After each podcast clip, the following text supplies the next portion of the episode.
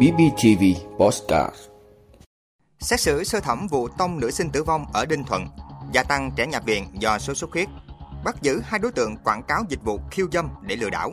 WHO kêu gọi tăng cường xét nghiệm biến thể mới gây Covid-19. Đó là những thông tin sẽ có trong 5 phút tối nay, ngày 17 tháng 8 của Postcard BBTV. Mời quý vị cùng theo dõi. Xét xử sơ thẩm vụ tông nữ sinh tử vong ở Ninh Thuận, Thưa quý vị, sáng ngày 17 tháng 8, Tòa án quân sự khu vực 2 quân khu 5 đã mở phiên tòa xét xử sơ thẩm đối với bị cáo Hoàng Văn Minh, 37 tuổi ở tỉnh Ninh Thuận, cựu thiếu tá thuộc Trung đoàn 937 Sư đoàn 370 về tội vi phạm các quy định về tham gia giao thông đường bộ, quy định tại điểm A khoảng 1, điều 260 Bộ luật hình sự.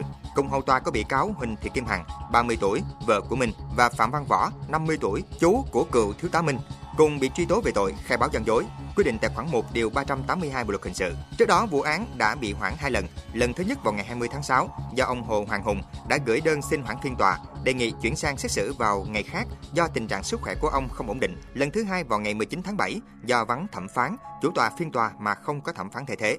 Khoảng 8 giờ ngày 28 tháng 6 năm 2022, quân nhân Hoàng Văn Minh lái xe hơi chạy trên đường 16 tháng 4, thành phố Phan Rang Tháp Chàm khi đến gần cổng ngân hàng thương mại cổ phần Công thương Việt Nam chi nhánh Ninh Thuận, Vietinbank Ninh Thuận, Minh chuyển hướng sang phải để vào ngân hàng. Quá trình chuyển hướng, xe hơi va chạm với xe máy do em Hồ Hoàng Anh lái chạy cùng chiều. Vụ tai nạn làm em Hoàng Anh ngã xuống đường, va vào trụ đèn và tử vong. Sau khi vụ tai nạn xảy ra, gia đình nạn nhân nhận thông báo kết quả xét nghiệm nồng độ cồn của Hoàng Anh là 0,79 gram trên lít khí thở.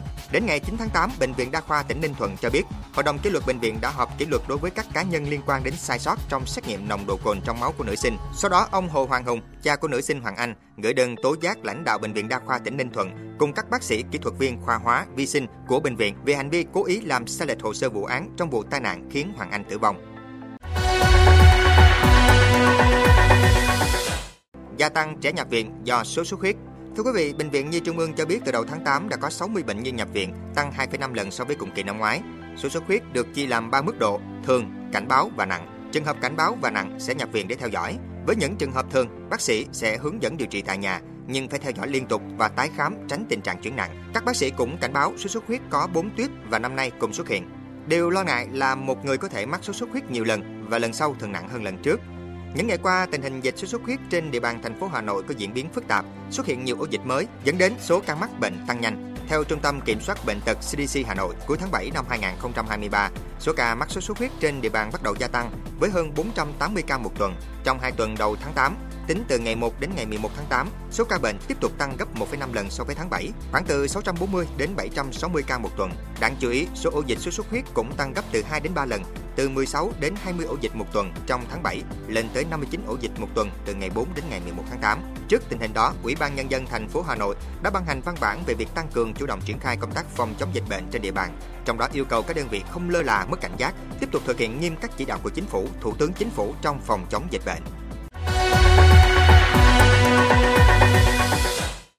Bắt giữ hai đối tượng quảng cáo dịch vụ khiêu dâm để lừa đảo. Thưa quý vị, Phòng An ninh mạng và Phòng chống tội phạm sử dụng công nghệ cao Công an tỉnh Lâm Đồng cho biết đã phối hợp với Công an thành phố Đà Lạt bắt quả tang hai đối tượng có hành vi phát tán tờ rơi nhằm lừa đảo chiếm đoạt tài sản trên không gian mạng. Trước đó, lực lượng Công an tỉnh và thành phố Đà Lạt nhận được tin báo tố giác của quần chúng nhân dân về việc trên địa bàn Đà Lạt xuất hiện nhóm đối tượng tán phát các tờ rơi quảng cáo cho trang mạng có nội dung đồi trụy vi phạm pháp luật Cơ quan điều tra phát hiện nhóm đối tượng này hoạt động ở các khu du lịch, cơ quan làm việc có nhiều xe ô tô, các bãi đổ xe trên địa bàn thành phố Đà Lạt.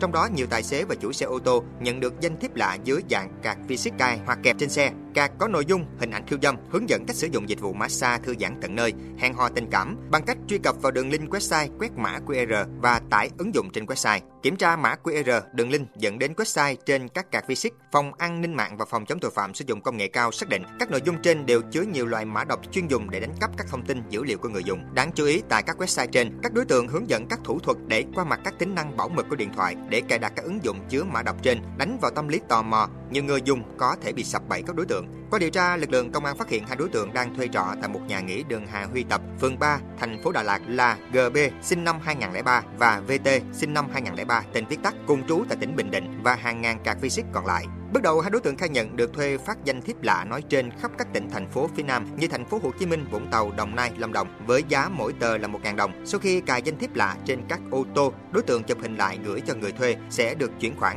Mỗi ngày các đối tượng thực hiện từ 3.000 đến 5.000 tờ. WHO kêu gọi tăng cường xét nghiệm biến thể mới gây Covid-19. Thưa quý vị, Tổ chức Y tế Thế giới đang theo dõi một biến thể mới của virus gây bệnh COVID-19 gọi là EG.5, biến thể phụ của Omicron. Biến thể này đã được xếp vào danh sách biến thể đáng quan tâm với nguy cơ lây lan mạnh hơn. Tuy nhiên, việc theo dõi biến thể này đang gặp nhiều khó khăn vì các quốc gia trên thế giới đã giảm mức độ giám sát dịch bệnh. Tổ chức Y tế Thế giới WHO cho biết EG.5 cho thấy khả năng lây lan mạnh hơn và có đặc điểm né tránh miễn dịch nhưng chưa có bằng chứng về việc biến thể này gây bệnh nặng hơn. Triệu chứng của EG.5 được cho là giống các biến thể khác gồm sốt, ho, đau họng, mệt mỏi, sổ mũi. EG.5 đã được phát hiện tại ít nhất 51 quốc gia. Chuyên gia WHO kêu gọi các nước không lơ là cảnh giác với nguy cơ từ dịch bệnh COVID-19. Hiện số ca mắc mới COVID-19 trên toàn cầu đang là khoảng từ 40 đến 50 ngàn ca mới mỗi ngày. Tuy nhiên, WHO cho biết số ca trên thực tế có thể còn cao hơn nhiều do hoạt động xét nghiệm giảm mạnh và số liệu các nước không đầy đủ. Quý vị đã luôn ủng hộ các chương trình của Đài Phát thanh truyền hình và báo Bình Phước. Nếu có nhu cầu đăng thông tin quảng cáo ra vặt, quý khách hàng vui lòng liên hệ phòng dịch vụ quảng cáo phát hành số điện thoại 02713 887065. BBTV, vì bạn, mỗi ngày.